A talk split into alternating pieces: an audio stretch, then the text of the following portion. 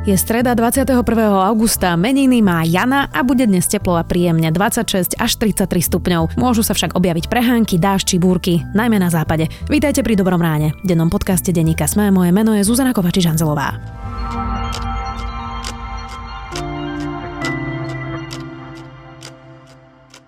A teraz poďme na krátky prehľad správ. Najnovší prieskum agentúry Focus ukazuje, že Smer SD by stále vyhral parlamentné voľby. Volilo by ho viac ako 20% opýtaných. Na druhom mieste je koalícia PS spolu s takmer 15%, potom LSNS s 11,5%, nasleduje SAS asi 8%, KDH s takmer 7,5%, SNS so 7% a Sme rodina so 6,5%. Na chvoste sú Oľano so 6% a za ľudí s 5,5%. Koaličný most hit by sa do parlamentu nedostal a mal by asi 4,5%. Strana Smer odmieta obvinenia, že sa po vražde Jana Kuciaka a Martiny Kušnírovej uchádzala o podporu strany Mariana Kotlebu. Pod vyhlásenie sa podpísal Robert Fico aj Peter Pellegrini. Narážajú tak na komunikáciu Mariana Kočnera z aplikácie Tríma, kde sa písalo v čase vládnej krízy, že koalícia mohla mať podporu SNS a vláda by nepadla. Vedci opísali novú príčinu Alzheimerovej choroby. Objav môže pomôcť pri výrobe lieku. Hlavnou príčinou má byť hromadenie látok v lizozómoch, teda v malých útvaroch v bunke, ktoré slúžia ako jej tráviaci aparát. Tento týždeň sa začne exekúcia voči obchodnému reťazcu Bila. Potraviny nezaplatili miliónovú pokutu, ktorú im udelila štátna veterinárna a potravinová správa. Pokuty vo výške milión eur dostali v posledných 5 rokoch nielen Bila, ale aj Tesco, Kaufland, Coop Jednota a Carrefour. Štát vymohol zatiaľ len jednu, ostatné sú na súde. Rusko nebude informovať o radiácii pri výbuchu ich testovacej rakety. Výbuch zabil piatich vedcov. Organizácia zmluvy o všeobecnom zákaze jadrových skúšok, ktorá sídli vo Viedni, uviedla, že dve ruské stanice, ktoré monitorujú radiáciu, boli dní po nehode odpojené od internetu a zakrátko sa k nim pridali ďalšie dve. Viac takýchto správ nájdete na sme.sk.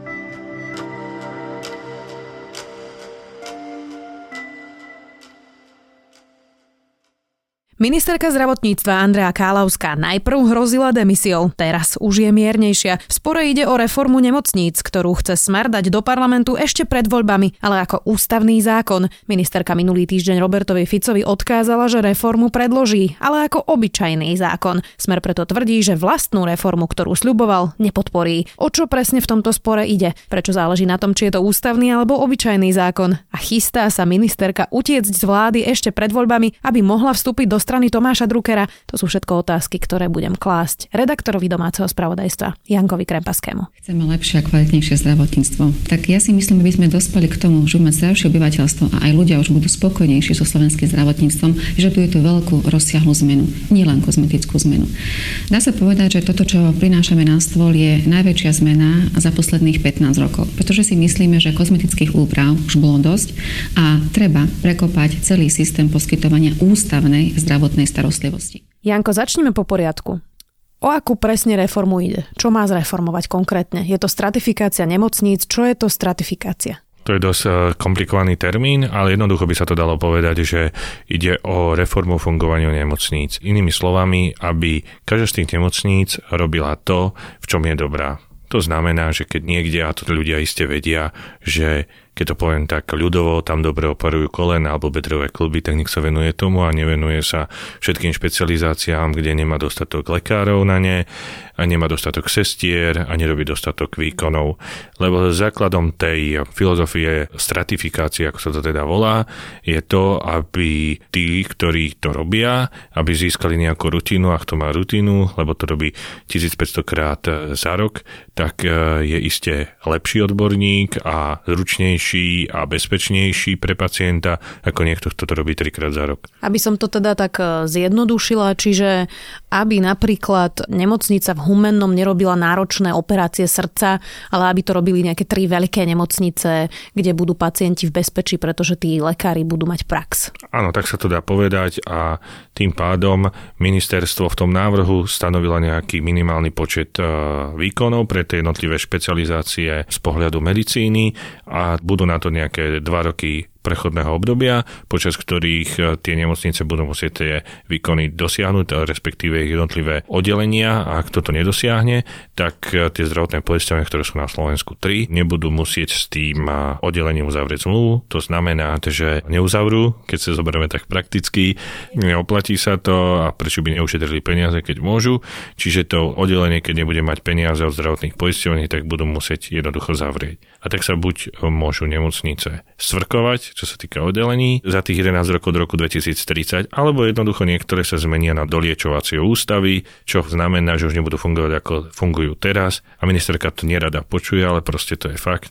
Jednoducho dôjde k redukcii nemocníc, či sa to ministerke páči, hoci sa tomu ona bráni, ale jednoducho niekedy taká vyhľadávaná nemocnica, napríklad z pohľadu pôrodníctva, ako bola v Banskej Štiavnice, ak si niekto myslí, že v súčasnosti je v Banskej Štiavnice nejaká nemocnica, tak sa veľmi míli, lebo to, čo je tam, tak je len nejaké oddelenie pre dlhodobo chorých a ešte nejaké ambulancie sú tam.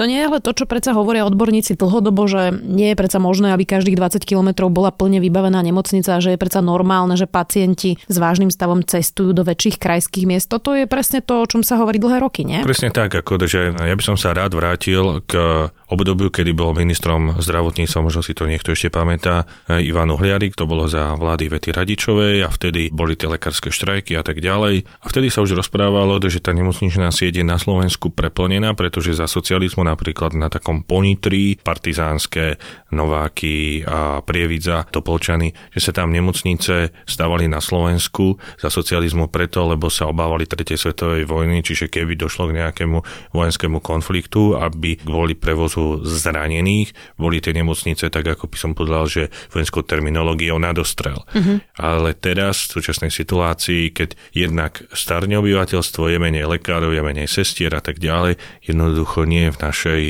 sile na Slovensku, aby sme obospodarovali tak veľa nemocníc na požadovanej úrovni.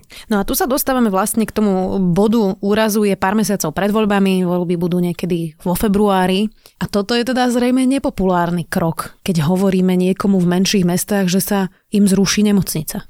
Áno, presne tak, ako že hoci ministerka stále rozpráva, aj denník sme za to kritizuje, keď píšeme, že sa zrušia nemocnice, ale Robert Fico si to dobre uvedomuje, že v konečnom dôsledku, keď nejaká nemocnica Napríklad si vymyslím, že v tej Banskej štiavnici, ktoré sa to už teda stalo, že bola doteraz fungujúca nemocnica, kde keď niekoho zrazilo alebo niečo podobné, tak tam mohol ísť a ho tam ošetrili. A je niečo iné, keď tam síce nemocnica je, ale je to v podstate len pre dlhodobo chorých a tým pádom z tých kopcov človek musí prejsť 7 hovor, ako by sme to podali rozprávkou aj z dožiaru nad Ronou. Čiže tí ľudia, aj keď tá nemocnica tam zostane, im zbytočná. Čiže si to uvedomujú a Robert Fico si to správne ako politik politik uvedomuje, že to je samovražda pre vedúcu stranu, aby niečo také dopustila pred voľbami. Nemôže len tak prísť zákon do parlamentu, bez toho, aby koaliční partneri, a najmä strana, ktorá to cez svojho ministra predkladá, nevedeli, aké sú dôsledky takéhoto rozhodnutia. Ak nás niekto presvedčí, že stratifikácia je užitočná, dobrá reforma, pomôže všetko, všetkými desiatimi podporíme. Ale ak jediným viditeľným výsledkom stratifikácie bude to, že 4 mesiace pred voľbami sa budú rušiť nemocnice, tak ako politický líder strany mám nejakú mieru zodpovednosti a kladiem túto otázku. Poďme o tom hovoriť. Nič iné som, ja to neodmietam, ani nepodporujem. V tomto okamihu chcem o tom vedieť viac. Čiže logicky to asi mali urobiť na začiatku svojho volebného obdobia. No a dostávame sa teraz vlastne k tomu celému sporu. Vysvetlili sme ho. Prečo teda Robert Fico chce ústavný zákon? To je nejaká šalamúnska odbočka, ako to vyriešiť pred voľbami? Presne tak, aby bola aj ovca celá Vlk City. To je celé to. Aby sa aj povedalo, že nejaká reforma tu je, ale tá reforma bude bez zuba, respektíve nejaké všeobecné zásady, aby sme tým pádom mohli to prezentovať v tej predvoľnej kampani. Áno, my sme tu tí, ktorí spustili najväčšiu reformu od dnešnej revolúcie, lebo skutočne, ak by podľa toho, ako to navrhla ministerka, sa to tak spravilo, tak je to skutočne najväčšia reforma a jedna z najužitočnejších od dnešnej revolúcie za 30 rokov. Čiže v tomto má od všetkých normálne uvažujúcich ľudí, aj odborníkov, tá ministerka podporu ako Kálauská a Fico chcel presne toto dosiahnuť. Takže aby tento imič progresívnosti, reformovanosti zostal ako imič smeru, že my sme tí, ktorí sme spustili, ale na druhej strane, aby nás to nič nestálo a aby to bolo taký ako bezubý pes. Uh-huh. Aby voliči nemali pocit, že sa im škrtajú Presne nemocnice. tak. Ministerstvo zdravotníctva stratifikáciu ako ústavný zákon nepredloží. Prečo to Andrea Kalavská nechce predložiť ako ústavný zákon? Chcem veriť, že Andrea Kalavská má svoju hrdosť, je lekárka a tak ďalej a jednoducho si povedala, Ja nemám v úmysle ani moji kolegovia znásilňovať ústavu. Do ústavy rozhodne nepatrí a nechcem tam dávať počet lôžok, kilometre, koľko má byť aká nemocnica, koľko tam má byť doktorov, posteli. ten ústavný zákon je zákon na dvoch stranách, kde sú všeobecné zásady o poskytovaní zdravotnej starostlivosti. To je žiadna reforma, nebudem tu robiť akože potemkinovskú dedinu, potom to nevindia a ja budem ako najhoršia. Tak akože toto si ona správne uvedomuje, tak preto hoci s Ficom v júli súhlasila, minulý týždeň, keď sa začali búracie práce na Rasoche, jednoducho povedala, tak akože ja do toho nejdem. Práve dnes má prísť s týmto materiálom na vládu. Áno. Na začiatku hovorila o demisii, teraz už je v tom trochu miernejšia. Čo sa teda podľa teba stane? Podľa mňa, ak e, ministri za smer vypočujú volanie Fica, že smer to nepodporí, tak za to nebudú hlasovať. A vieme, že včera som to počítal z 15 ministrov vrátane premiéra, má smer 9. Je otázne, ako sa zachová Pelegrini, lebo hoci teraz mlčí, ale na všetkých tlačových konferenciách rozpráva, že ako on podporuje Kálausku a tak ďalej, stále s ňou chodí všade. A my budeme s pani ministerkou hľadať všetky spôsoby, aby bez ohľadu na to, či si niekto z toho chce alebo nechce robiť kampaň a my sme presvedčení, že to je pre slovenského pacienta dobre, aby sme napredovali a tých možností naozaj existuje viacero. Dnes ešte nevieme povedať konkrétne veci, ale pani ministerka nasledujúce dni pripraví rôzne varianty. Pre mňa je dôležitý výsledok čo je z pohľadu čisto odborného veľmi pozitívne. Skutočne všetci sa zhodujú, či opozícia, či koalícia, tí, ktorí sú príčetní, že takúto reformu potrebujeme.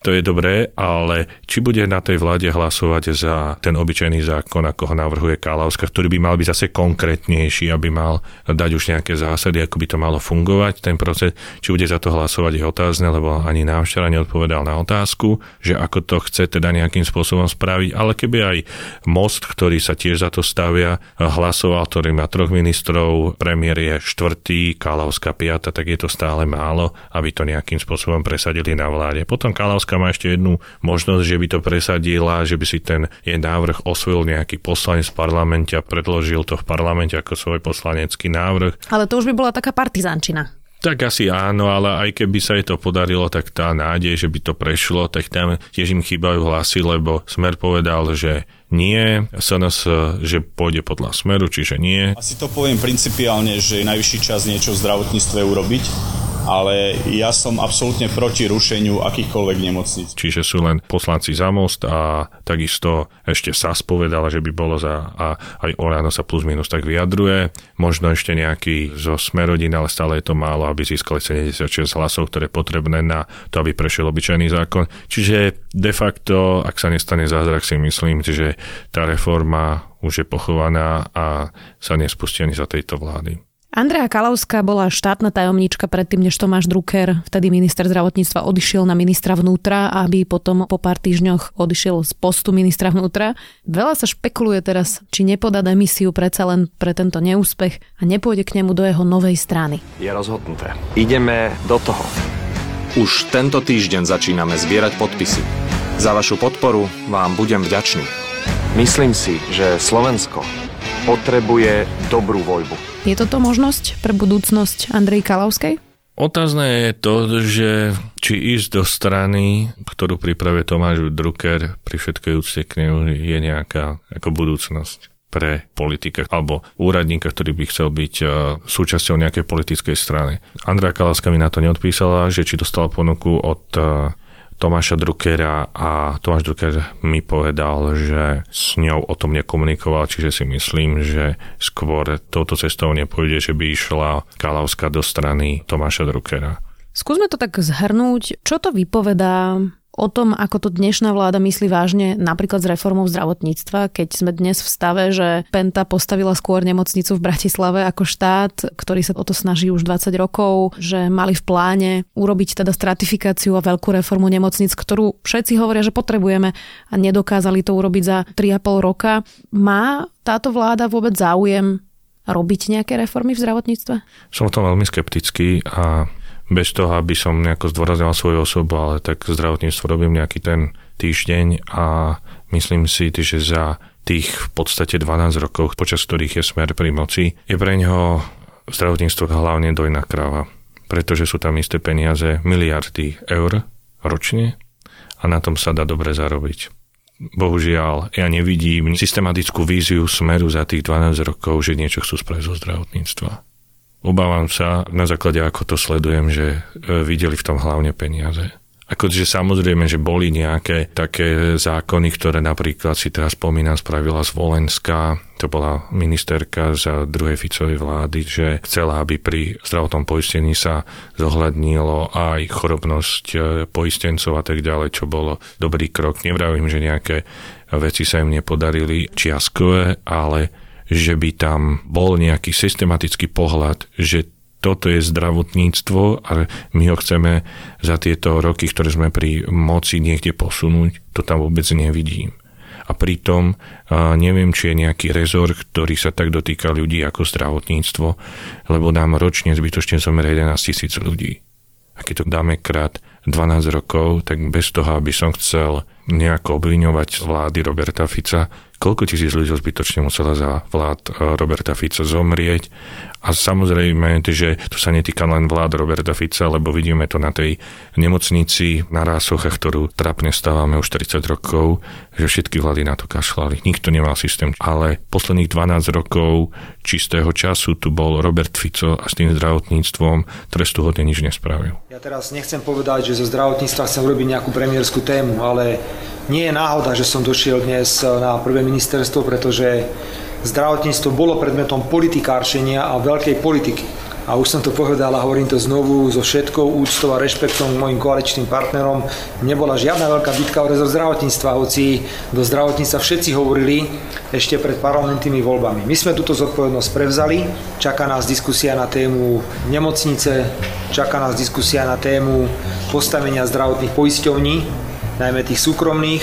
Ja dovtedy verím, že budú ďalšie pozitívne kroky, ktoré som už teraz naznačil, najmä pokiaľ ide o centrálne obstarávanie v prípade CT a, a ďalšie kroky na zlepšenie kvality poskytovania zdravotnej starostlivosti, najmä pri prvom kontakte pacientov so zdravotníckými zariadeniami. O reforme, nereforme zdravotníctva sme sa dnes rozprávali s redaktorom domáceho spravodajstva Jankom Krempaským.